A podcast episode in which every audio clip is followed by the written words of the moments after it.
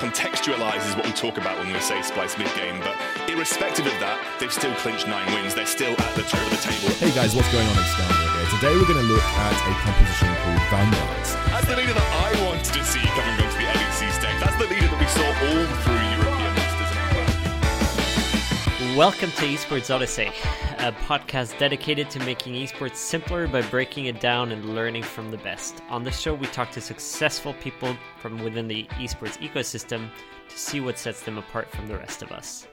Today on the show, we've got Excoundrel, a famous commentator, mostly famous for his work in League of Legends, I would say. Content creator, host, widespread across multiple games, uh, two in the past, and I think we'll we'll go a little bit more into that in a bit. Uh, welcome. Hi, Phil. Nice to see you. Nice to uh, nice to be talking with you. I'm uh, very happy to come on the podcast, as uh, me and me and Phil go back a long way. So it was uh, it was nice to sort of be able to join him on something like this.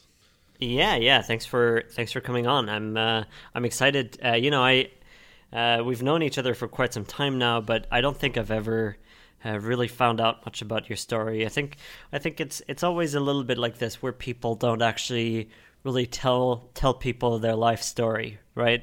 It's kind of frowned upon anyway. I mean, uh, I I guess it's just one of those industries where not many people ask. To be honest with you, uh, you know, I, I don't often get asked. I, I, I get often asked about how I started in esports and, and what I did to become self sufficient and make it a career, but uh, people don't really ask beyond that. You know, I think that's kind of the the baseline that people talk about. Yeah, yeah, yeah. That makes sense. I think it's it's very important to take a look at, um, and this is where we go in a little bit uh, deeper into people's pasts on this podcast, into what what even got people into games, um, what did people do in their childhoods, because uh, so far we've seen a lot of um, a lot of similarities between between a lot of the people that work in this industry. So so let's let's actually start there. Let's start with your your childhood. Uh, what is to you? What is your earliest memory of of actually playing games? What, were your first games? Well, obviously, I was a '90s kid, so my very early memories of that of um, Nintendo 64. Uh, I remember my dad brought it when we came home from karate one day, and he was playing GoldenEye on the Nintendo 64, and that was our first console that we shared as a family. So I've got very fond memories of uh, GoldenEye with my dad. Um, I remember playing Mario 64, and I remember for six years growing up, I had 119 out of 120 stars, and I did I couldn't for the life of me find the last star. Uh, and eventually, when I got to the age when I was using the internet and browsing the internet, I found out that you could get a star on the Peach slide, and the you know the very first um, foyer when you go into the castle, there's a little Peach portrait that you can jump through, and it goes to like a slide, and you have to get to the end. Well, you get an extra star for completing it in a certain time. I never knew that, and that was the last star that I needed to get to unlock the 120 stars on 64. Uh, but other than that, I used to watch my dad play uh, PC games, like very early PC games. I watched him play a lot of Commandos, which is a really, really awesome, massively underrated, uh, like I guess tactical wartime. I, I love that series. Yeah, it's unbelievable. A really good series, and often is forgotten, I think. But it was just a very, very, very good computer game. Um, I watched him play the early Tomb Raiders. I watched him play Medal of Honor Allied Assault. And I think Medal of Honor Allied Assault was about the point where I actually started to game myself. And that was my first online game, Medal of Honor Allied Assault, where I played competitively online as a 13 year old playing Medal of Honor Allied Assault. you know, uh, I think I think that was actually pretty similar for me, or a lot of people our age. I would say we we all sort of started with Medal of Honor, Call of Duty, some CS, right? Some RTS. I think I think we were very uh, varied back in those days. Yeah, there was a lot on the market. I think after Medal of Honor Allied Assault, the one game that occupied the majority of my early teenage years towards mid teenage years was Diablo 2. That game occupied five, six, seven years of my life, and I kept going back to it even when I was moving on to World of Warcraft. So I think um, Diablo 2 was probably the defining game of my of my early childhood, just because of the amount of hours I put into it. I mean, I, I just put hours and hours into Diablo 2 LOD, really did, and uh, I thoroughly, thoroughly, thoroughly enjoyed playing it for, for for many years, and it kind of stoked my love of ARPG genre and RPG genre in general, because I moved on to World of Warcraft, which then probably took over the most of my life until my early 20s. So I, I essentially bunny hopped from Diablo into into World of Warcraft, and and that and then World of Warcraft is as as it, as it is an all consuming game. Pretty much consumed mm. the majority of my gaming life. Um, growing up as a teenager. Fair enough. Yeah. Um, I mean, I, I know I know obviously of your love of um, action RPGs as a fellow um, Path of Exile player too. We're both we're both Path of Exile players. Uh, my problem my problem with Path of Exile is I play like a new a new league religiously. I get a build that I like and then I get bored. That's the that's the problem. I think that I get overwhelmed. I, I, know you're very slick at it, but I get overwhelmed with Path of Exile. There's, there are just too many mechanics to going on and to think about that I get. Mm. I get. I, I'm one of those people that doesn't like to half-ass something. So that if you know, I end up trying to do delve, and I'm like, well, to get to a good level in delve is going to take me forever. So, yeah. so I so I just end up stopping and just not playing, uh, even though I find builds that I really like and really love. I just because there is so much going on in Path of Exile now, I get like half-ass syndrome where I'm just like, oh, I don't know if I can be bothered. And, and, you know what? I think I think that's one of those things that's that's very common for people that that actually end up uh, working in, in esports in general. Most of us are, are like that, where we don't like to half-ass things, right? So so when it when it comes to starting to play a new game, getting into a new game, it's always all or nothing, right? Yeah, and also for me, getting into new games is a bit more complex because um by the way phil i don't hope you don't mind. I'm actually eating a sausage every so often on the podcast. I hope that's perfectly okay. Um i was hungry. absolutely. Um i often think about games for content now as well being a content creator. So i actually find it hard mm. to enjoy games and dedicate time to games because in the back of my mind i'm always saying well you could be playing tft and producing content or hmm. you could be you could be playing this game which could be a new up and coming game for content and stuff like that so i actually find it difficult to get into and spend a lot of time in a game just for fun these hmm. days and i actually find that it's very similar across the board even with commentators and content creators that it's difficult to enjoy games purely for fun because you have to you're always thinking about what can I do with this game? Is it worth me investing my time into this game or should I just hmm. stick to the games that I'm already having some success in? I guess that's a that's a nature and one of the struggles of uh, turning your your hobby and your passion into a job, right? absolutely. I think um, everyone always says to me, "But you know, this is the life. You you you you you play games. You talk about games for a living." And I'm like, "Yeah, but I also mm. ruined my hobby in the process." Because now I no exactly. longer enjoy games at the same level that I did before. Like, I wish I could go back to the days of just playing World of Warcraft until 4 a.m., playing Diablo 2 Baal runs until ridiculous times at night but I can't. It's just not possible anymore because I'm always thinking about how I can turn my time in a game into something useful, be it time into a game to learn casting, you know, to, to learn the game for a casting potential, or time to turn it into YouTube content, um, or Twitch content, or whatever. You know, it's it's it's just very difficult to switch off from that now mm. because because the the career tra- trajectory I've had. And that's a that's a great segue. Actually, I want to I want to go back to your childhood in a second. Mm. But do you find that, that that is actually one of the biggest struggles of of the freelance uh, life? Kind of having to manage mm. your time and the fact that you always feel like you're you're wasting time if you're not doing something that's productive. Yeah, I think to an extent. I mean, I could go into great depth about why freelance esports commentary is a complete minefield for most people, but there is lots of factors and definitely one of those i mean the whole reason i expanded into content creation phil was because freelance esports commentary by itself was not sustaining me and my brand was not big enough to you know competing with some of the bigger the bigger commentator brands in the world so that's mm. why i mm. went into content creation because i felt it could help improve my brand as a total you know now i've got 67000 subscribers which is you know it's a good medium sized youtube channel and and that's helped me to no end in terms of my in terms of my brand and allowing me to be a bit more flexible in what i do but you know freelance esports commentary is hard because I started in League of Legends and I still am in League of Legends. But in order to be a successful League of Legends commentator, you really have to work with Riot. And if you and if you want to work with Riot, you have to move to Berlin, and that's not not something that my life would support. Um, mm. So therefore, I, I kind of expanded into a multi-game caster. But the problem with multi-game casting is that yes, okay, it's great experience. I think you expand your skill set massively, but you also unless you get very lucky, I think you will find it difficult to build a solid brand because you're you're constantly fleeting with several communities rather than being engaged in one.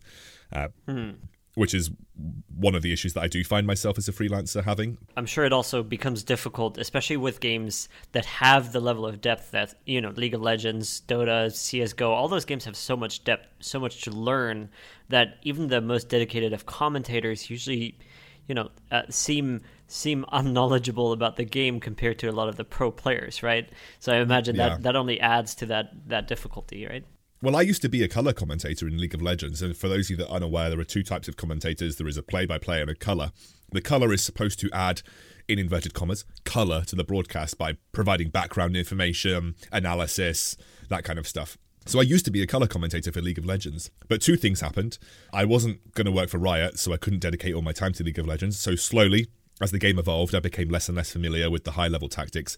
And second, mm. it is like impossible, I guess, on a, on a knowledge basis and a, and, a, and a brand basis to compete with ex pro players and ex coaches who turn their hand to commentary. Because what kind of credibility do I have as a random who can talk well about mm. the hmm. game compared to a coach who coached one of the top teams in Europe? You know, um, yep. So credibility is a massive issue when it comes to color commentary. So that's why now in League of Legends I host. So I hosted the LEC last year, and I do play by play, where you don't need to be knowledgeable about the game. You just need to say things nicely about mm. team fights and sound excited. Um, so that's why I made that move, and and that's allowed me to be more flexible within League of Legends. But yeah, that's two reasons why I find it difficult as a color commentator to continue in League of Legends because. Uh, it, you know, and I think it's only going to get worse for people who are endemic commentators rather than ex pro players that are just quite charismatic on camera, you know. Um, so that's going to be some of the difficulties that I think that my particular industry will face as time goes on. When players retire and want to do something and continue to be engaged, most of them will go over to either content creation or some form of commentary or analysis, and you are unfortunately are just going to be usurped. And there is almost no way for you to compete with the with the credibility that those guys provide to a broadcast over what you may bring mm. to a hmm. broadcast. You know, makes sense. That makes a lot of sense. I think uh, you know. I think that that's that's already the transformation that that you've seen a lot of uh, a lot of games go through, right? Uh, I mm-hmm. mean, if you look at if you look at StarCraft nowadays, obviously StarCraft isn't that active of a game anymore, but basically the entirety of the talent pool there is is former players.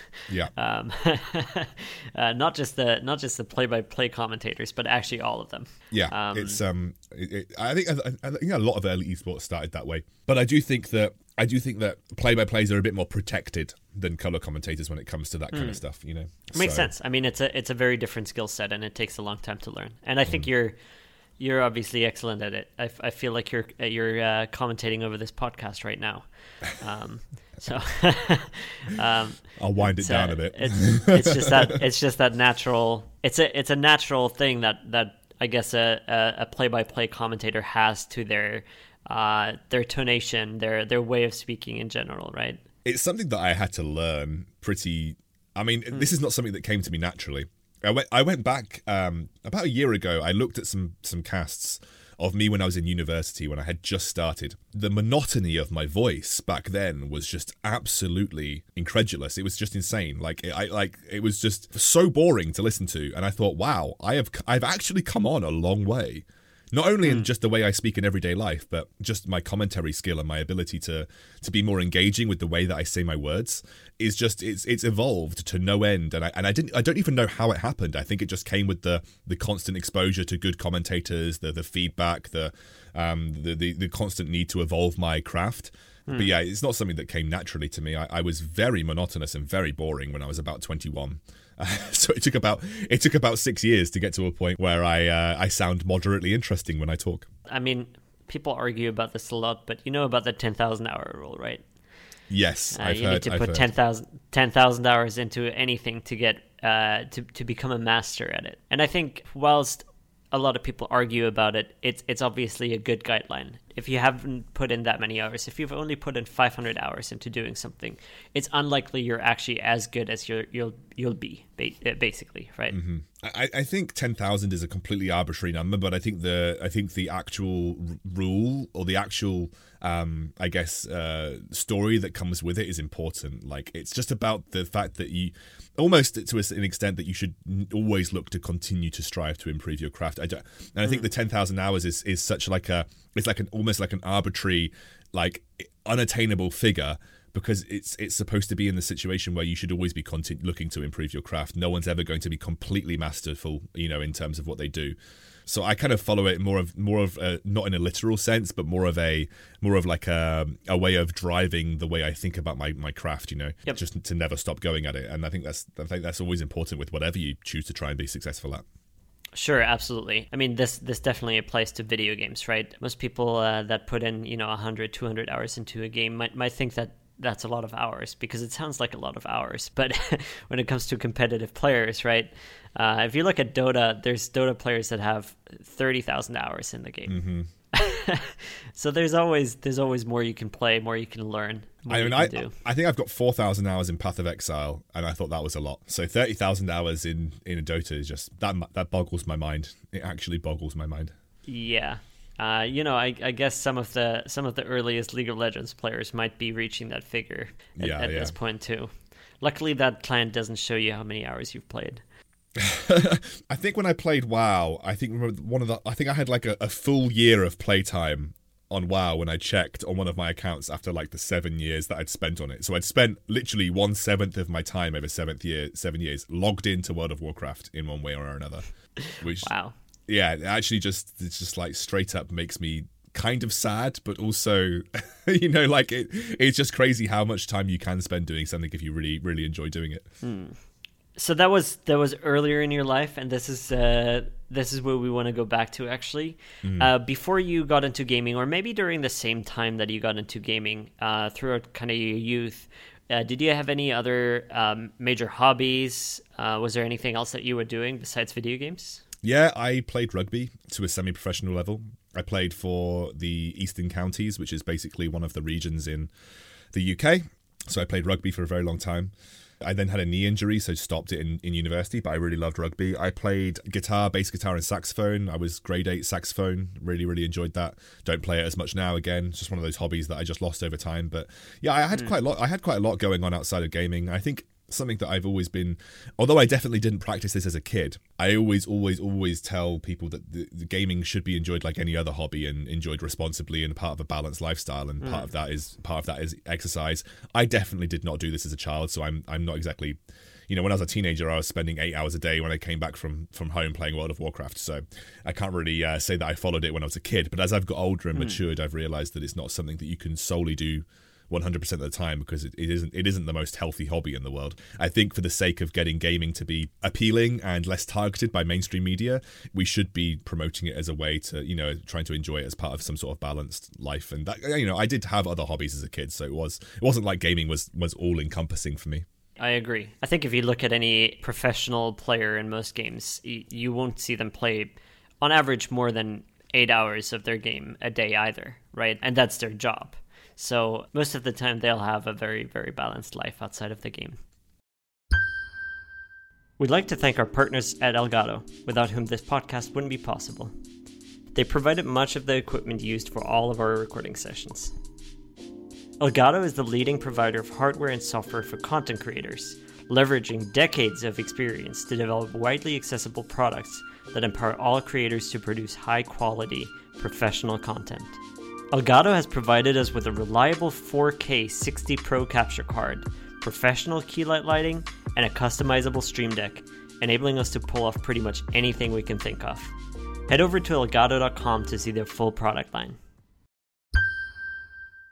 you know you were active in sports you were you were actually competitive back then. This is something that that i find uh, with with most people that i speak to at the moment that are in this industry. I think a lot of people came from sports. A lot of people were already competitive. There's always a very competitive nature when it comes to people that that actually move on into esports. Yeah. Uh, and i think you need to be competitive because there's um well f- first firstly you need to um, be able to you, you need to understand that feeling right of of winning of winning something. You, you need, need, the, to, you need the competitive need drive. You need the competitive drive i think yeah. You need to understand why it feels good to win mm-hmm. and why players want to win to be able to appreciate the craft. I agree. I actually recently did a podcast where I talked to Brollan from Fnatic. I, I, I guess you know Brollan. He's a Swedish, very young CS:GO player. Yep. Da- no, he's he's Swedish. Yeah, he's Swedish. I thought he might have been Danish. No, but he um he was playing competitively as a teenager in in a sport. I, I think it's a very Swedish sport. Um, I can't remember what it was. It's like a it's like a sport that's quite specific to Sweden. Oh, not not sure no, it, it, but, but it was something that I didn't recognize. But he was a competitive sport player, you know, before mm. he moved on to esports, and so I find that that story is very similar from esports. Uh, you know, esports pros, they they all have had some kind of way to appreciate that competitive drive in their life, you know, and so they they all understand what it what it takes to be a top tier athlete in the industry, and they all have that drive to win, which is which is important. For sure. So what what else was going on in your life uh, before you before you became a, an an esports professional? I guess you you actually have a degree, right? Yeah, I went to university. I studied medicine and did an extra degree in biomedical sciences. So I had came up with two two degrees. And yeah, just just didn't like it. I found out about the age 20, 21, I decided that actually medicine wasn't for me. Just because I, I mean, I, I, don't want to go into the whole history of why, because it's just a long story. But essentially, the TLDR is not what not what I thought I wanted to do when I was 16 because I applied when I was 16. So I, mm. the the change that I underwent as a person from 16 to 21 was enough for me to realize that medicine was not the, the, the career path that I wanted to go.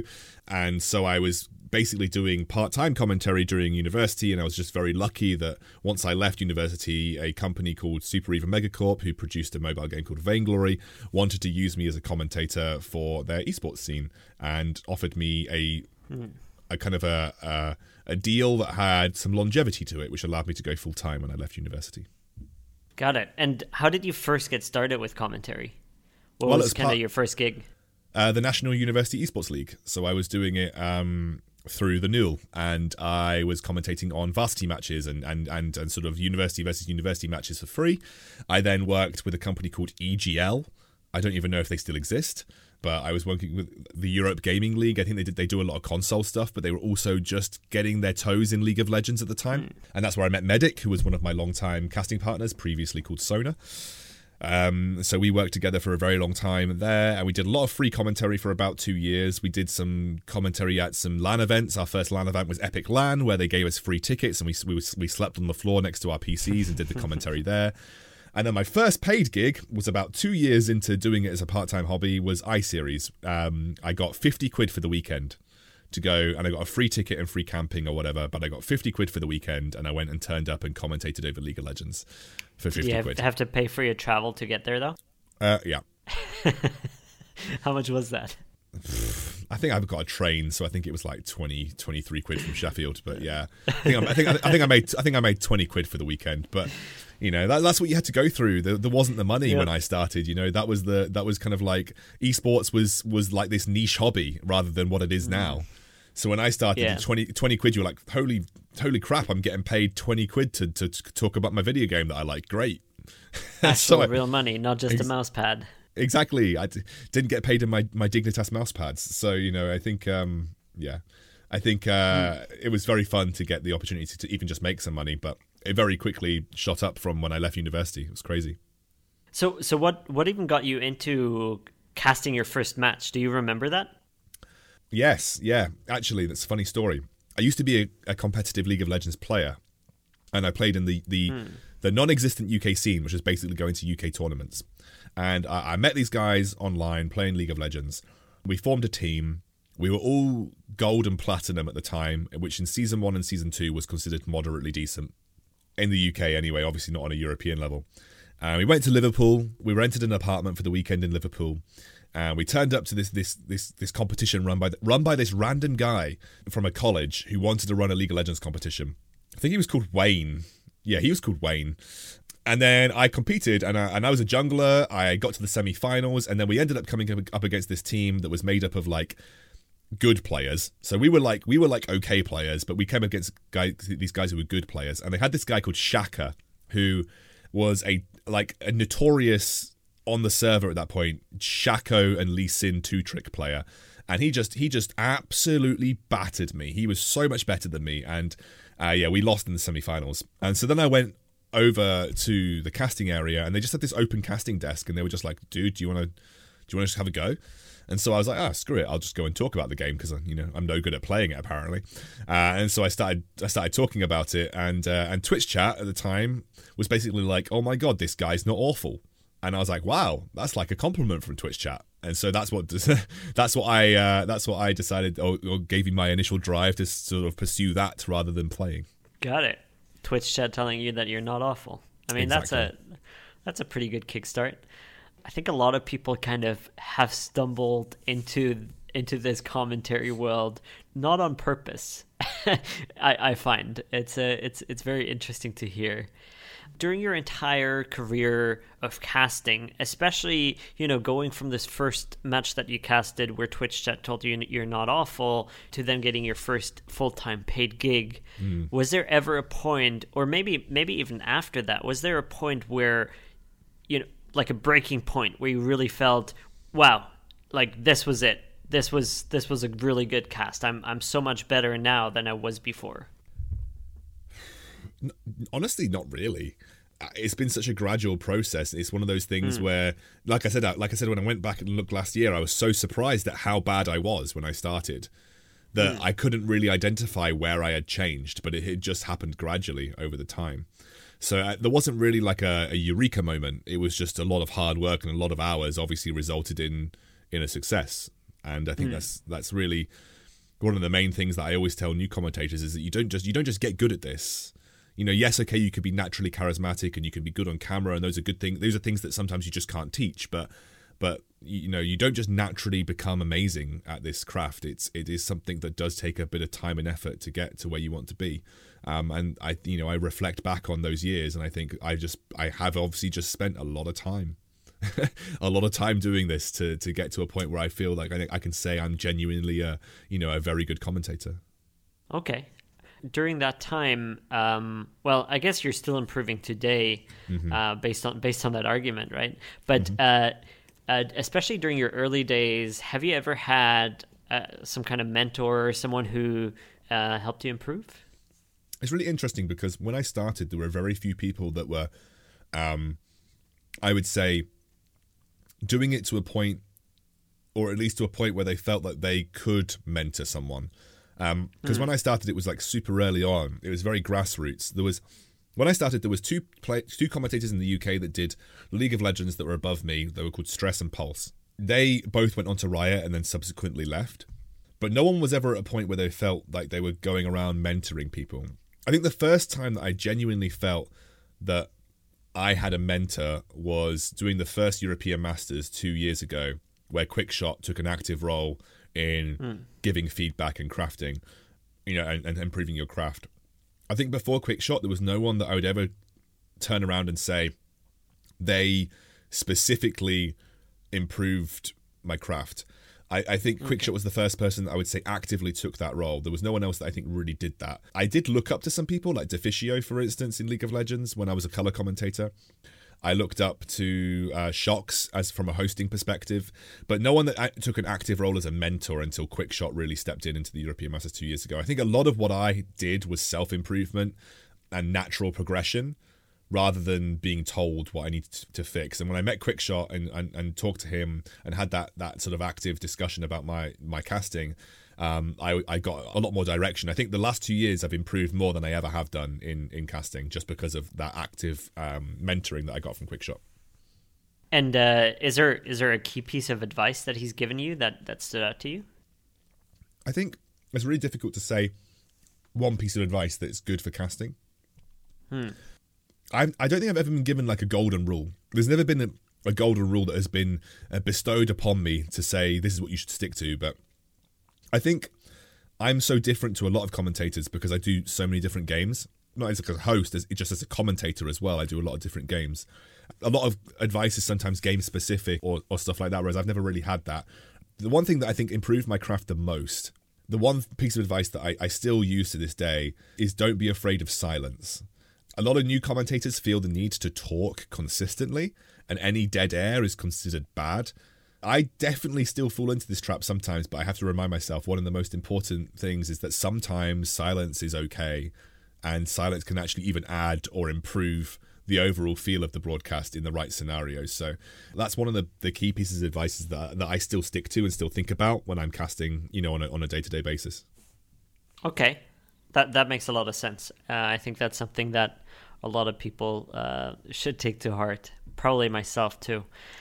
Is there you know, given that you've done this for a long time now, maybe you're in the position to to to hand out some advice, right? Uh, so, besides that, is there any other pieces of advice uh, that you would give to people that are trying to become commentators or maybe improve? Yeah, and this is probably something that's a little bit less that you want to hear, but connections are incredibly important in our industry. Um, I think connections are important in every industry, but none more so than esports in my field. A lot of ways that I got work and a lot of the ways that I end up giving work to people is because I know them and I know what they're like as a commentator, and I'm happy to recommend them. Mm. So it, it's all very well and good striking out on your own and just being like, I'm going to make it, I'm going to be the very best. But I think the the problem that you'll find is that a lot of gigs end up being, especially newer gigs or gigs that, that are probably less attractive to the top tier talent, they get handed down.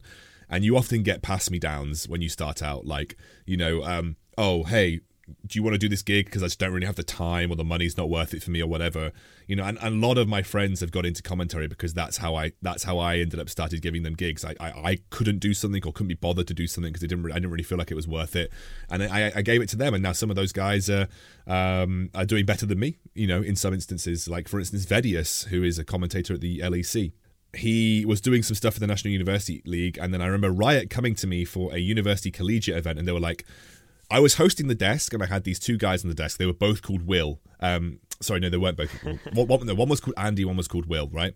But they couldn't remember then. The, the, guy couldn't remember which one their actual name was. So there was me, Andy, who's Vedius, and Will, who was a guy called Frozen Dawn. And we were doing this desk, and, this is from the New Live about five, four, five years ago. And I remember they came to me and they were like, oh, Scoundrel, do you want to commentate this collegiate event? And and oh, that guy, that guy on the desk that was really good. Um, yeah, can we have him? That's the that's literally the only the only um, direction I got. So I I assumed because I thought Andy was more knowledgeable. I assumed they meant Andy, so I just said, "Oh, Andy, like they want you to do this collegiate event." No one said anything, and we did the event, and I was like, oh, "Cool, that that went fine. That was really good."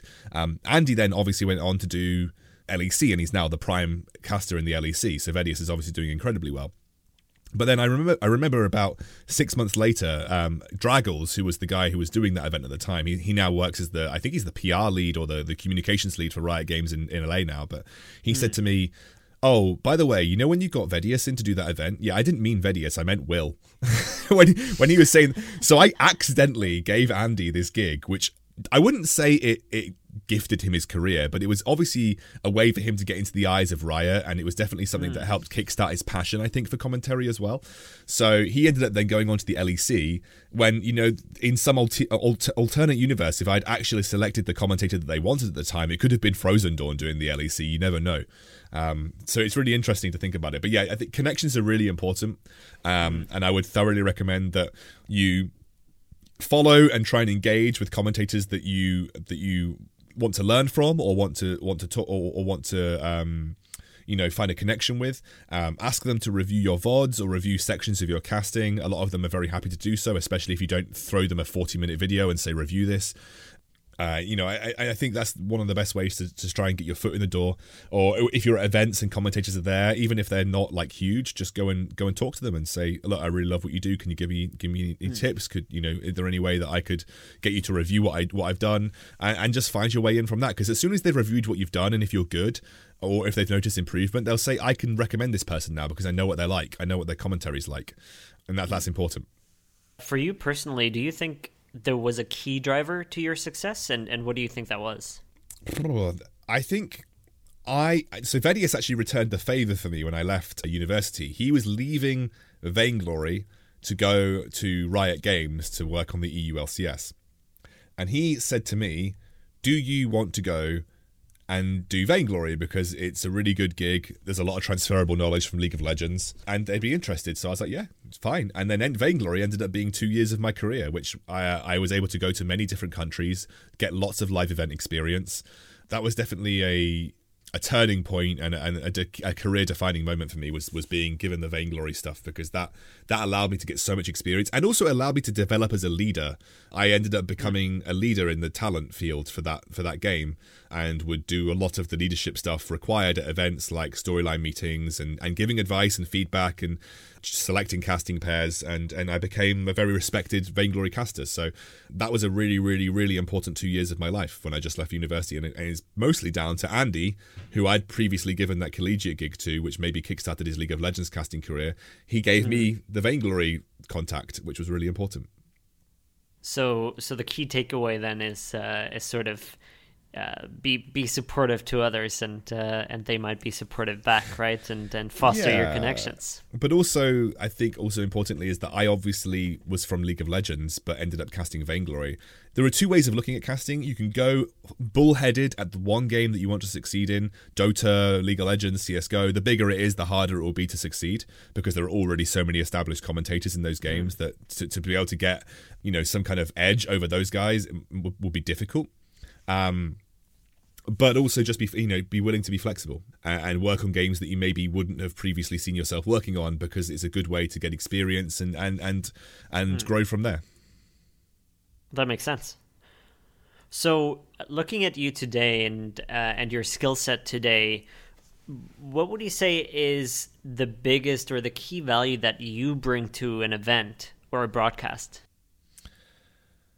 That's it's really tough because I I- find it difficult to sum myself up. I I am very I'm a very flexible commentator. So I have hosted, I have play by played, and I have color casted in various games at their highest level of competition in my career. And that's been across multi- multiple games. I'm quite, a, I'm, I'm a very versatile commentator. I feel. I feel like I'm, I, I've got a lot of things that I can bring, but also I'm very adaptable. As a desk host, I feel like I am fun, engaging. Um, I, I, I, I kind of modeled my desk hosting a little bit off machine. I feel like I am a slightly posher, slightly maybe more straight cut version of machine, but I like to bring machine esque elements to my desk hosting style. I'm a Um, big machine fan. I'm a big machine fan. The the guy is an absolute dude, like machine. Like, like, I'm just, I was about to He say is. the guy's an absolute machine, but he's he's amazing. He He's is one- he is a machine. Yes, he's one. Of, he's one of the best commentators, one of the best desk hosts um, in the industry, and I I've learned a lot and really really really look up to Machine.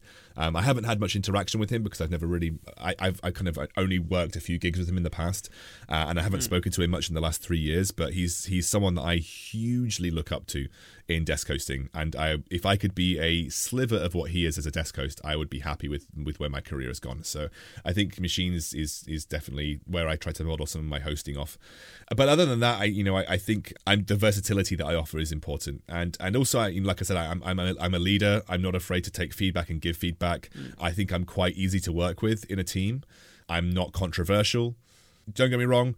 People people like Thorin have their place in broadcasts, I think, but I'm not like a Thorin, you know, where some people would be scared to to want to work with him because of controversial reasons, right? I am a bit more, I guess, um, straight cut, you know, straight, a bit more straight laced and, and not as controversial. That's also important, you know, when I'm when you have to when you have to be as versatile as I do and work with so many TOs and, and companies as I do, you can't afford to be controversial.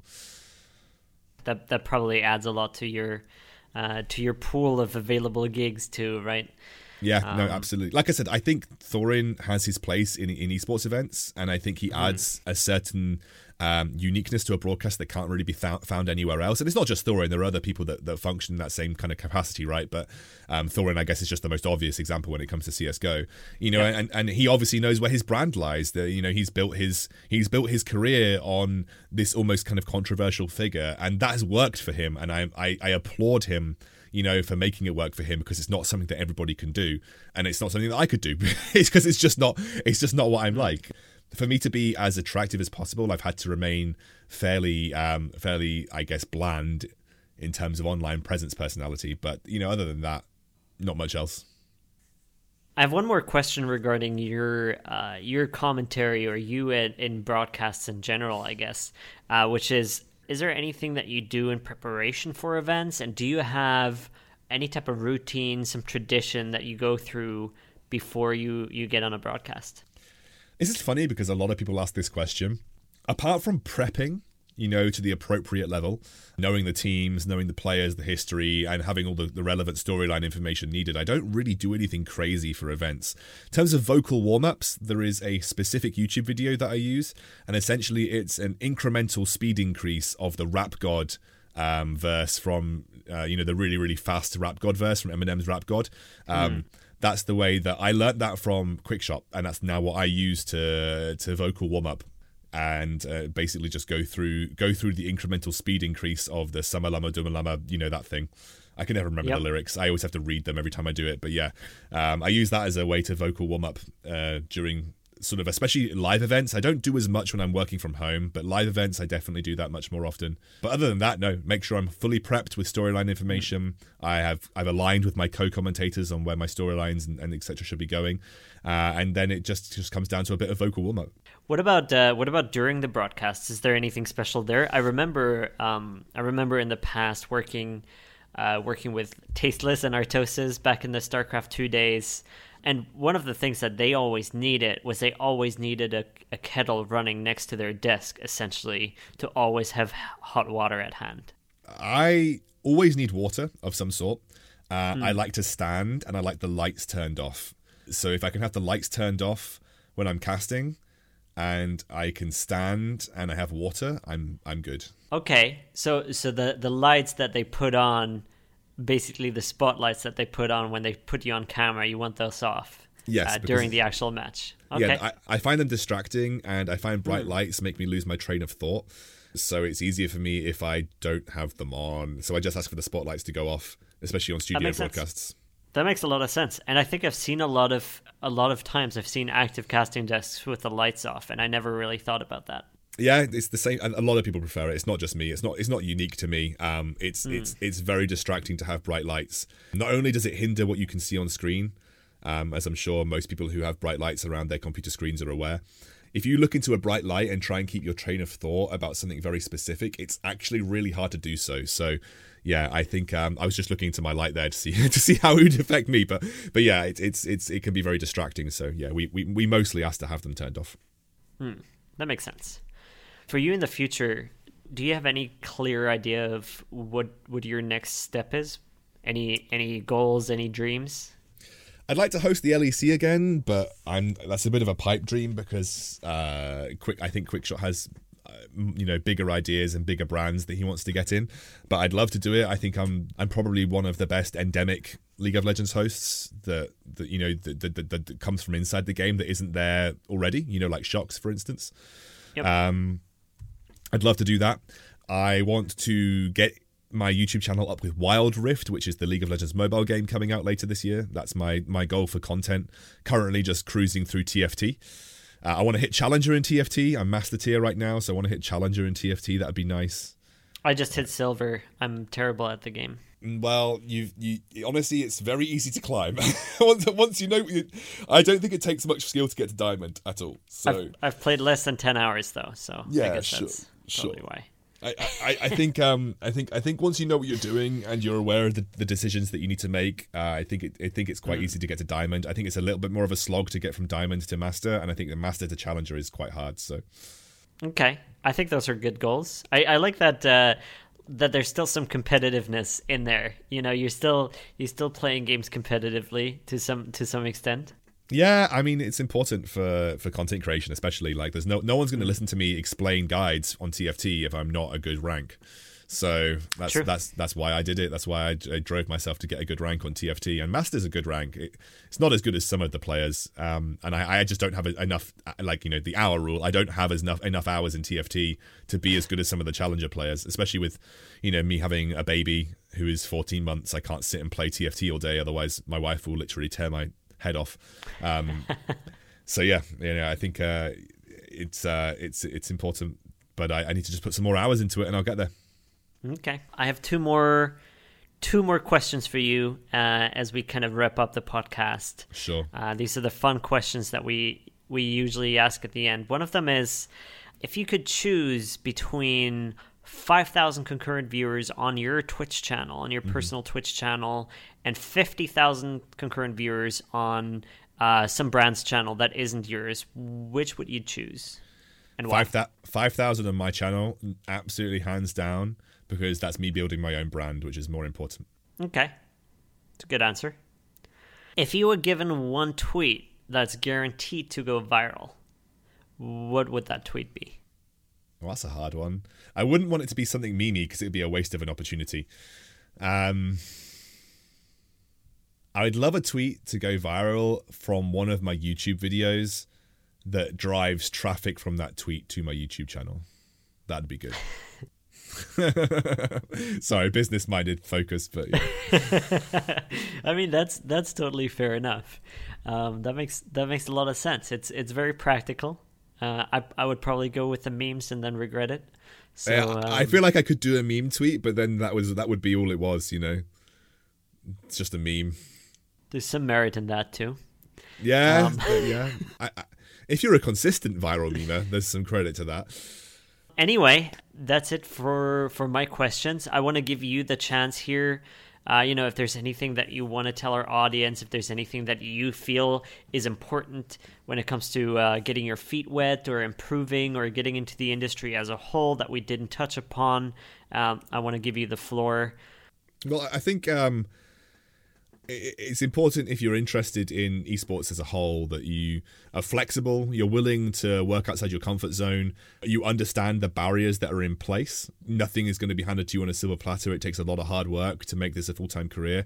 But the number one piece of advice that I'm going to, I tell a lot of people that ask me, not everybody is going to make esports full time. So don't bank on it. Have a backup plan have something else in your life that you're passionate about or have something else in your life that can provide for you because very very very few people make esports full time and a lot of people get upset and put themselves in bad life situations because they try and it's it's just not possible. I i would recommend having it as a hobby and if that hobby at some point is lucky enough to to, to materialize into a full-time opportunity you're at, you're having a great time don't go into esports with the mindset that this will be a full-time career because you're going to save yourself a lot of trouble and a lot of heartbreak by having some kind of other way to provide for yourself which is important That makes sense. And where can people find you?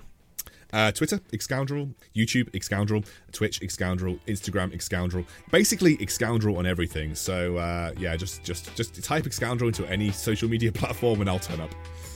Perfect. Well, thanks so much for coming on, and uh, it was a pleasure having you. Hopefully, I'll I'll, I'll get a chance to uh, you know play some Path of Exile with you soon. Yeah, Uh, please that boost sort of me. thing. That'd be great. Teach me how you make And, all your uh, teach me how you make all your exalts because I can't. Mirrors, mirrors, actually. sure, mirrors. Teach me how you make all your mirrors. Uh, all right. all right, cheers.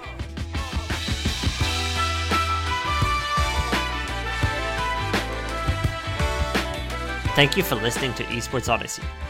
If you enjoyed this episode, you can follow Challenger Mode on Twitter, Instagram, or Facebook, where we announce all new episodes and share podcast related news. You'll find all of our socials in the show notes. Feel free to email us at podcast at challengermode.com if you have any questions from this or any other episodes, or if you would like to learn more about Challenger Mode and what we do.